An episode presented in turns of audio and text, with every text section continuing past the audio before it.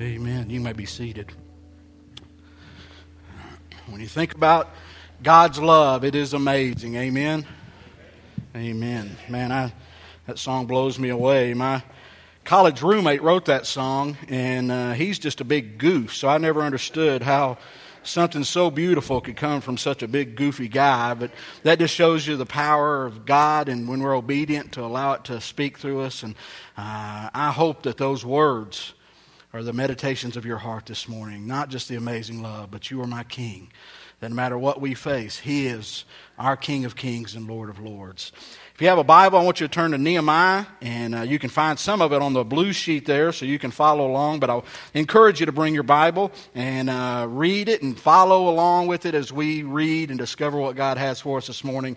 Uh, this spring, we have been walking through the book of Nehemiah, and uh, it has been an incredible incredible series to me. I don't know how it's spoken to you, but it's been an incredible, timely series for me.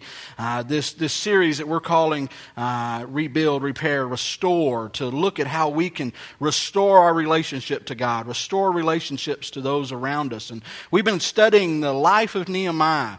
And as Nehemiah has tried to fulfill his task that God gave him, the vision God gave him to rebuild the walls of Jerusalem. The walls of Jerusalem had been destroyed when they were ushered into captivity by the Babylonians. They tore it down, they tore the temple down, uh, everything destroyed, but it was still God's city.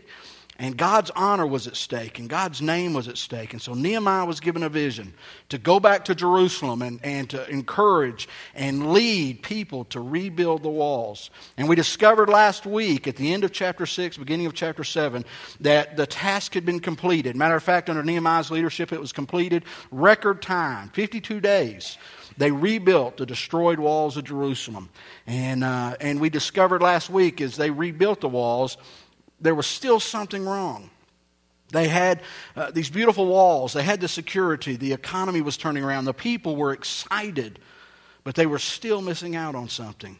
You see, they'd taken all of this time to rebuild the physical aspects of Jerusalem.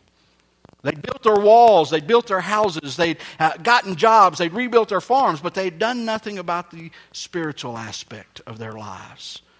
You see, there's a lesson there for us that uh, we can have great buildings, we can have beautiful facilities, and great programming for children and youth and adults, and uh, we can plan all kinds of activities within the church, but if there is not a vibrant, exciting life, spiritual life, then it's all in vain. It's the same for you and I. You and I can come to church and we can give and we can even read our Bibles and try to pray, but if there is not a deep, abiding relationship with Jesus Christ, all of that stuff is in vain. You see, they realized that though they had the walls and though the city was beginning to get established, something was missing. Something just wasn't right. So last week in chapter 8, we discovered that all of the people of uh, Israel, and we found out in chapter 7 that it was almost 60,000 people gathered before the water gate there uh, in, in the temple walls, the Jerusalem walls, and they asked Ezra, who was the high priest, he'd come back before Nehemiah, to break out the book. They said, We want to hear the word of God. They were hungry for the Word of God because you see, they begin to realize that what was missing in their life was the truth and the power from the Word of God. It's true for our lives. So they stood for six hours as Ezra read the Word of God. But he didn't just read uh, something that, you know, the Psalms or Proverbs, they weren't around yet. He read the book of the law, what God's Word spoke to sin. And as he was reading, the Bible tells us in the first part of chapter 8, they, they began to worship. It said they began to raise their hands. You know, I, most Baptists would probably mark that out of their Bibles, right? But they raised their hands and they were worshiping. And then it said they began to shout, Amen. They were excited to hear the Word of God because you see, when you're hungry and you begin to get real food, there is an excitement there. People say, you know, well, you know, you shouldn't get excited in church and you shouldn't get emotional at church. Listen, when I think about the amazing love that God has sacrificed for me, I can't help but get excited. I don't know about you. I get excited when my football team scores a touchdown. What does it say to God if I get more excited when my football team scores a touchdown than I do understanding what He's done for me? See, we need to understand that there is an excitement there. They were getting excited.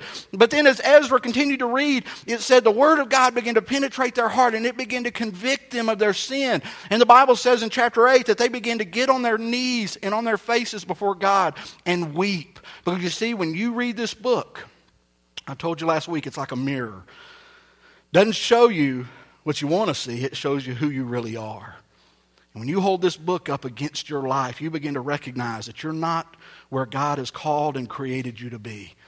And it's in that moment that you begin to face conviction, face repentance, and they begin to weep. But the beautiful part was we ended last week's study with Nehemiah and the priest going around and reminding the people listen, as you come to conviction and as you come to repentance, you need to recognize that we serve a God who forgives.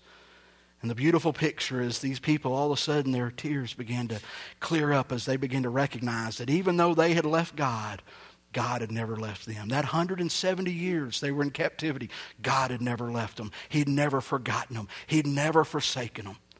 You see what I want to say to you this morning, church? Some of you that have wandered from God, some of you are not where you need to be. Some of you, as believers in Christ, have, have wandered away through sin or through disobedience. You need to understand that you've got a God that loves and forgives, and He will not leave you. And He's only a prayer away. And the Bible says when the children of Israel heard that, they began to celebrate.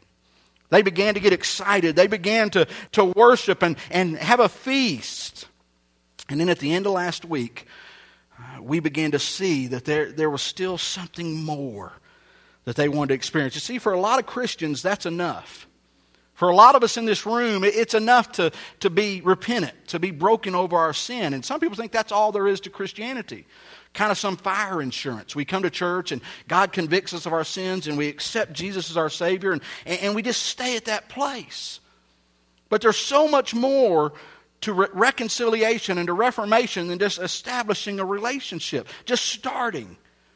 See, so many Christians live powerless lives because they never dig into the truth and the power of God's Word. They just kind of skate across the surface, just kind of barely scratch all the riches that God's Word has for them.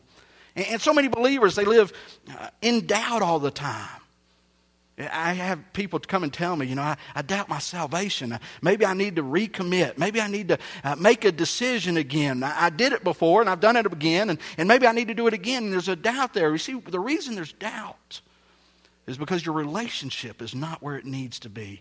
I, I remember when I was in middle school or junior high you know, when you're in junior high and you get a boyfriend or girlfriend, you, you go steady, right? I never understood that go, we're going together. Well, where are you going? I used to ask my daughter that. Where are you going, you know, right? Uh, but when you would go steady when I was in junior high, it's different than going steady today. You see, today they have cell phones and Skype and all this other kind of stuff. When I was in middle school and you were going steady, you'd be lucky to talk to the person, you know, maybe once or twice a week, right? I mean, we had one phone in the kitchen that had a long cord, okay? And so you could get on the phone and, you know, hey, how are you? And, you know, and all I had three brothers and sisters and my mom and dad sitting in the living room watching TV. You know, they're like, be quiet. And so you would go and stretch that thing as long as it would go and hide in a corner, right? And you'd talk to them. And then my mom would come in. Did that girl call you? Girls shouldn't call boys, you know. And I'm like, leave me alone, mom, right? See, nowadays, my daughter, she sends 30,000 texts a, a, month. I mean, she, hey, how are you? know, all that kind of stuff. It's different. But see, back then, you, you would talk once or twice a week, and you'd go back to school, and sometimes you wouldn't even talk at all. You wouldn't see them all week, and you go back to school, and somebody say, hey, are you still going steady with that girl? I don't know. right? Hadn't talked to her this week, hadn't seen her today, right? Because there was no relationship, it brought doubt in. And that's what happens in our Christian life. Because we are not reading the truth of God's Word, because we're not digging into this thing and finding out what God has for us, we, we all of a sudden have doubt in our life. We all of a sudden begin to face questions. And you see, what happens is that the children of God here in Nehemiah chapter 8, they didn't just have a hunger for God's word, they had a hunger for God. And there's a difference because you see, when you have a hunger for God and His presence in your life, it will cause you to dig deeper than what you get on Sunday mornings at 9:30. It'll cause you to dig deeper into this book, to not be satisfied with just scratching the surface. You see, what, what they are looking for is what the Bible here in a moment is going to call insight or deep understanding. You see, what we need to get to a point in our lives as Christians is to the place where we want God's Word to speak into our everyday lives. I heard somebody say one time that a lot of Christians have marked up Bibles, but they've never let the Bible mark up their lives. And that's, that's the truth. And, and so we come to church and we hear these stories and we sing these songs and we say, Is that really true? Because I've never seen the power of God like that in my life. I've never seen those things happen. I've never seen the miraculous.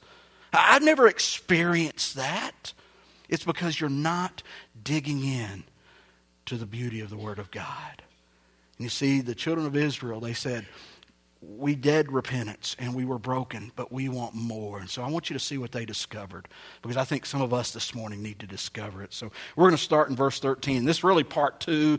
So if you were here last week and you can kind of pick up, if you weren't here, I encourage you to go to our website and our podcast page. And we have all of our messages up. They come up on Monday and you can listen to last week's and kind of give you a little insight. And that was all review, but it helps you get to where we're going today. You see, uh, they were gathering around in the Watergate, this 60,000 people, and it says on the second day of the month on the heads of all the families, and if you've got a Bible, mark all the families under there, along with the priests and the Levites, gathered around Ezra the scribe to give attention. Now, now I'm reading the NIV, it says give attention. If you have the King James, it says to gain understanding. Uh, some Bibles say to gain insight, and that's the Hebrew word here that's the key to everything we're going to look at. So underline that attention or insight into what? Into the words of the law. Now, there's some things that jump out here that I just want to call your attention to. Some things in that first verse that just, to me, spoke. First of all, it said all the heads of the family. Everybody was represented. See, it wasn't just the group of the spiritual people. It wasn't just the group of the people that had been back in Jerusalem the longest, or the, the priest, or, or, or, the people that gave the most money. It said every head of the families were there represented. All of the families were represented. Now, why is that significant? Because if you've been with us, you know that just two chapters ago, less than a month before this time, they were at each other's throats. They were mad at each other. Some of them felt wrong. Some of them were upset because the richer people were taking advantage of the people that didn't have much. And they were charging them interest and, and they were going and, and charging usury and taking advantage of their land and getting land cheap when people couldn't afford their land. And so they almost threatened the building of the wall. These same people that here now come together as one to hear God's word were just a moment ago at each other's throats. Well, what happened? You see, they realized that they could be a part of something bigger than themselves. You see, what we have got to realize as a church, and when I say a church, I'm not just talking about First Baptist, I'm talking about the body of Christ. That we can be a part of something much bigger than ourselves. You see, on my own, there's only so much I can do, but when I join together with the body of Christ and uh, across the cities and across the nations and across uh, the world, you and I can make a difference through the Word of God. You see, they were willing to die to, to their perceived wrongs. They were willing to die to the things that had been affected. They were willing to die to their differences, to die to their hurts and their past dis- misunderstandings. Why? Because those things didn't matter when they came together to sense what God had for them. You see, some of us in the church need to learn to put our past behind us, need to learn to, to put and die those past differences, those past disagreements. Because God is wanting to do something much bigger through the, through the unity of the body than he can ever do in one. They wanted to hear from God corporately. They wanted to hear what God's vision was and what God's direction was. What a message for the church today. What an example. The second thing that jumped out to me, and it doesn't really say it in here, but we know from reading earlier in chapter 8, is not only were they all represented, but the ones that were there were present. Now, what do I mean by present? I'm not talking about physically standing there. I mean that they were engaged, they were actively seeking. You see, if you want to gain insight you want to get the deeper truths from the Word of God, then you have got to be more than passive. You've got to be engaged. You see, the Word of God doesn't come to us by osmosis. I, I, wish it did. I can remember times when I would sleep on this at youth camp thinking maybe it would come, right? You know, and just sneak. It doesn't happen that way. Matter of fact, I used to name this is not even relevant, but I used to name my bunk the Word of God. I'd just call it the Word. And that way, when people would say, Where's Pastor Rusty? I can say, He's in the Word. Amen? That's a little trick for you guys when your wife, and people are looking for you. He's in the Word. It sounds spiritual, right? Um, you see, if you ever want to get this book into your life, you've got to be present. You've got to be engaged. You see, some of you have Bible reading times in the morning, Bible reading times in the evening, and you don't seem to get anything out of it. It's because you're not present. Oh, sure, you're sitting there reading it, but you're not actively engaged in reading it. You're thinking about what you're going to do later. You're thinking about where you're going to eat. And some of you come this morning and, and we got a room full of people, but not all of you are present because some of you are distracted by other things going on in the room. Some of you are thinking about the other things that you've got to do, and you're not actively engaged in wanting to hear the deeper truths from the Word of God. And so some of us walk out and we miss it. You see, you've got to be present. You see, they were there. They were hungry for God's presence, for God's word, and they were actively a part of it. If you want to gain insight, if you want to experience truth, you've got to be committed. Now, what was it they were actively engaged in receiving? That understanding, that insight. Well, the Hebrew word here, if you were to translate it, uh, mean, it means a lot of things, and it's used to describe a lot of things. It describes how to be wise, it describes a keen awareness. But really, what it means is it means to, to dig below the surface. It means allowing God to speak into our lives allowing God to direct us and to lead us. It's a picture of what happens when you actively engage in this Word of God. And as you're actively engaging and saying, God, speak to me, the Bible says the Holy Spirit comes along and illuminates this and allows it to speak to us. That's what insight is. See, I, I love just reading the Word of God as a book. There's so much richness there. But it's so much more than just a book. I, I, I, don't know about you, but I can read the same verse 10 times on 10 different days, and it says 10 different things to me. See, that is what it means to gain insight and understanding. See, the children of Israel here in Nehemiah's day, they, they just didn't want the surface. They said, We want to know what God wants from us. And you see, that's where the water hits the wheel on insight. What it basically is saying is, I want to know what God is telling me from this book. And I have people come to me all the time and say, How do you understand it? You have to be engaged, you have to be open. And let me warn you, it takes time. You can't just do the shuffle and open it up and go, okay, what's this verse say? Yeah, that's what God's telling me. It doesn't work that way.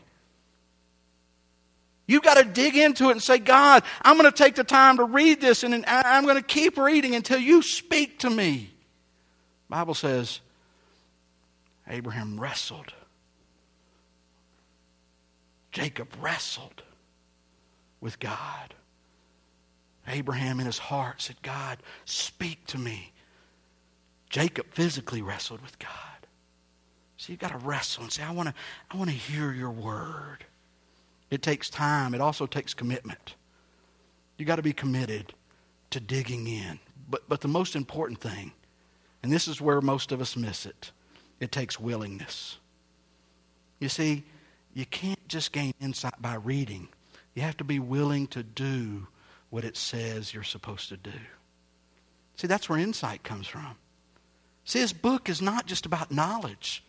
I know some of the smartest people in the world that have studied this book, that can tell you all about this book, that, that know all the theories and all the doctrines, but they miss the truth and the power of this word because it's only about knowledge to them. You see, to you and I that are called Christ followers, it's about obedience. Obedience. Now, I'm going to come back to obedience in just a second. First, I, I want to see a couple of things and see what they discovered, uh, what they understood. Look what it says And they found written in the law, which the Lord had commanded through Moses, that the Israelites were to live in booths during the feast of the seventh month. What were they supposed to do? God was telling them to go back and begin to celebrate. You see, what God wants from us is to not just be hearers of the word, like our study in James taught us last year, but to be doers of the word. See, God said, listen, you want some insight? Here's what I'm asking you to do be obedient. Discover the truth of the Word of God and do what it says, not just hear it. John warns us about it in 1 John chapter 2. Listen what he says. We know that we have come to know him, and that's insight if we obey his commands. The man who says, I know him, but does not do what he commands is a liar, and the truth isn't in him. But if you obey His word, God's love is made complete in you. You see, what God is looking for is some believers who will receive the implanted word of God and strive to be obedient daily. It's not about perfection, it's about obedience. You see, when you submit to God's authority and you listen to the Word of God, all of a sudden the Word of God becomes alive to you. I've got some friends, and I've even got some youth uh, that were in my student ministry over the years that are in, in medical field, doctors. And I, if you were to ask a doctor, who is the worst patient? Uh, besides the one that doesn't pay their bill, they would tell you that the worst patient is the one that comes in, has something wrong with them, goes through the examination, gets the, the diagnosis, is told what to do, and then leaves the doctor's office and never pays attention to what they were supposed to do. Doesn't take their medicine, doesn't change their diet, doesn't stop doing anything that they were supposed to do. They found out what was wrong, they heard how they could fix it, but they didn't do anything about it. And at the peril to their health, they walk away. See, it's the same for Christians. We come and we listen and we read and we hear what God is telling us to do. Uh, we say, God, I've got this situation. God, I've got this circumstance in my home, in my family, with my kids, at work, with my future. God, what am I supposed to do? And then all of a sudden, God's word comes alive and it speaks into the moment. It speaks into what's going on in our life, but we walk away. So, usually, what we do is we go get a second opinion. We don't trust God's word. We go, hey, listen, what do you think I should do? God said, Here's what you should do. What do you think I should do? See, God's looking for people to give insight to those that are obedient, acting on what we hear. You see, insight starts when we begin to do what we know is right. You know, my dad, I used to watch my dad fix cars. Uh, back in the 70s when I was a kid, uh, early 80s, that was when you could work on cars, right? You could open the hood and you look and go, that's a motor, uh, right? Uh, now you can't even do that with a lawnmower anymore. You can't, you look at it, I don't even know what this is, right? Uh, but you could work on cars. And I'd go out there as a kid and I'd watch my dad and he, would say, I'm going to change the water pump. I'm going to change this fuel filter. Uh, it seems like we were always changing water pumps or fuel filters or alternators or something. But you could always see it right there. And he'd say, okay, listen, I'm going to tell you how to do this. And he would, he he would do it and he would show me and he would give me all the instructions. But you know what I discovered? I really didn't gain insight into how to do that until I began to do it. See, it's one thing to see it and hear about it and learn about it. It's a whole other thing to do it. It's kind of like when you get a recipe. Some of you get recipes that like to cook and you get this say, man, that would be wonderful to make. And that's so easy. And then as you begin to cook and follow the recipe, you realize it wasn't that easy after all. You gain real insight through what? Through doing.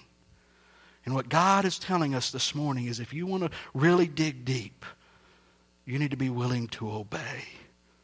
And it said God was telling them that they need to begin to celebrate this feast on the seventh month, which is when they were, this Feast of Tabernacles. We call it the, the Feast of Booths and that they should proclaim God's word and spread it throughout the towns of Jerusalem. It says, Go into the hill country, bring back branches of olives and wild olive trees, and from myrtles and palms and shade trees to make booths, as it is written. Verse 16. So the people went out, they obeyed, and brought back branches and built themselves booths. They built them on their roofs, they built them in their courtyards, they built them in the courts of the house of God, in the square by the water gate, and one even by the gate of Ephraim. The whole company that had returned from exile, every last one of them, built booths and lived in them. And from the days of Joshua, a thousand years before, until that day, the Israelites had never celebrated like this, and their joy was great. Now, we discovered back when we were Wednesday nights looking at these festivals. Leviticus tells us about this festival of booths. It was a festival used to celebrate what God had done for the children of Israel when they were with Moses. Remember, they were wandering in the desert. And so, to celebrate God's faithfulness, to celebrate God's provision, uh, on this time for seven days, the, uh, the seventh month, the first seven days, they would build these uh, little booths, little shacks out of sticks, and they would live in them for seven days. Now, we know from Ezra that they'd been doing this all along. It said in Ezra chapter 2, when they came back 100 years ago, they'd been celebrating. But something was different this time. See, they were all obedient, and they were completely obedient.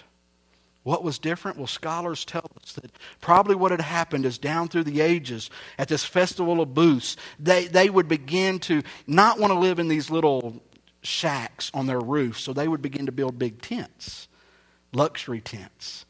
And they would go out and sleep in these tents, and they would say, Listen, we're celebrating the Feast of Booths, you know, in, in spirit, right?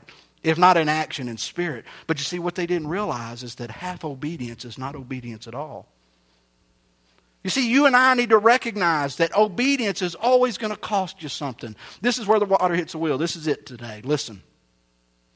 God's word is going to speak into your heart. God's going to tell you how to deal with a circumstance, how to deal with a situation, how to heal hurts that you have. But I want to tell you right now whatever He tells you to do, it's going to cost you something. It means you're going to have to step out of your comfort zone. It means you're going to have to be willing to change. It means you're going to have to be not satisfied with the status quo. I mean, think about what God was asking these people to do. They had new walls, they had new houses, they had new everything, and God was saying, Go sleep on your roof for seven days in a little uh, place that you build on your own out of sticks. Now, do you think that was comfortable? Listen, I, I don't know about you, but seven days on a roof with my family in a little shack, that's not, that's not comfortable. But you see, obedience never is, and half obedience is never obedience. You see, that's the way we live. We wonder why we're not seeing the power of God. Because you, did you hear what happens? Did you hear what it said happened when they were beginning to get obedient? It said it proclaimed truth throughout the land. Because when you begin to get obedient, people, their attention is drawn to you. What's going on? Can you imagine all those people that were disagreeing with the, the children of Israel? They come into Jerusalem and there's these little shacks all on the roofs and all in the courtyards and all by the gates, and these people are living in them. See, your greatest testimony to a lost world is obedience to God's word. I've given you the definition of obedience before, probably ad nauseum for some of you, but I want to give it to you again. Obedience is doing what you're told, when you're told, with the right heart attitude. Now, some of you parents, grandparents may want to write that down. What you're told, God tells you to do what you do, what it is, when you're told, with a right heart attitude. I tell my son to take out the trash. Take out the trash. If he says, I'll take out some of the trash, that's not taking out the trash. If he says, I'll take it out later, that's not obedient. If he grabs the trash can and kicks it and yells and kicks the dog when he's going outside, that's not obedience. The job got done, but he wasn't obedient because you've got to have the right heart attitude. You see, what we need to recognize is to discover God's insight into our lives means to, to totally be obedient to what he says to do. You say it doesn't make sense. It won't make sense. I don't understand it. You're not supposed to understand it. You're supposed to obey. God says, go ask that person to forgive you. Go tell that person you love them. Say, God, that, that's going to make it uncomfortable. He says, it's not about comfort, it's about obedience. Because if you want God's power, if you want the blessings of insight into the Word of God, you have to be willing to obey what He tells you to do. The children of Israel began to build these booths, and for the first time in a thousand years, it said, since Joshua, there was an overwhelming joy that took them over. Because, see, here's the key, and I'm done. Listen. The byproduct of obedience and insight into the Word of God is always joy. Now, I'm not talking about some one time emotional smile and, and, and, pretending like everything's good. I'm talking about a deep, heartfelt joy that can only come from being content in what God told you to do. Because, see, here's, here's the difference if I do what God tells me to do, it doesn't matter what anybody says, doesn't matter what anybody else thinks about me. It, you see, because this joy is not based on circumstance, it's not based on what everybody else thinks. None of that matters because I'm content in knowing I'm being obedient to God. And when I'm obedient to God, there is an overflowing joy that you can't hide. But just the opposite is true as well. You discover God's truth and God's word, and He tells you to do something, and you're not obedient. Instead of joy, you get disappointment, and you get bitterness, and you get anger. See, the children of God said the moment they heard the truth, they jumped at it and obeyed. Church, listen to me. Christian, listen to me. There is insight here to whatever circumstances you're facing today. Whatever mountain you're dealing with, whatever hurdle you haven't been able to overcome, whatever pressing event that is causing you distress, there are answers here today. But you've got to be willing to dig. You've got to be present. You've got to be obedient to what he says to do. Children of God were willing to say yes. The question for us this morning is are you? Question for us this morning. Yes. Or walk away. Let's pray. Father, I thank you for the truth of your word. God, there's so much more in this book than so many of us are, are discovering. There's guidance, there's leadership, there's hope, there's joy, there's peace, there's truth, there's contentment. But God, you tell us that you're not going to force it upon us. We have to choose. Father, this morning I pray for those in this room that, that would open their hearts to your Holy Spirit. God, so many in this room, they know what they're supposed to do right now. Even as I was speaking, you put something on their heart to be obedient about. Father, I pray they can't, they can't walk away, that they would say yes.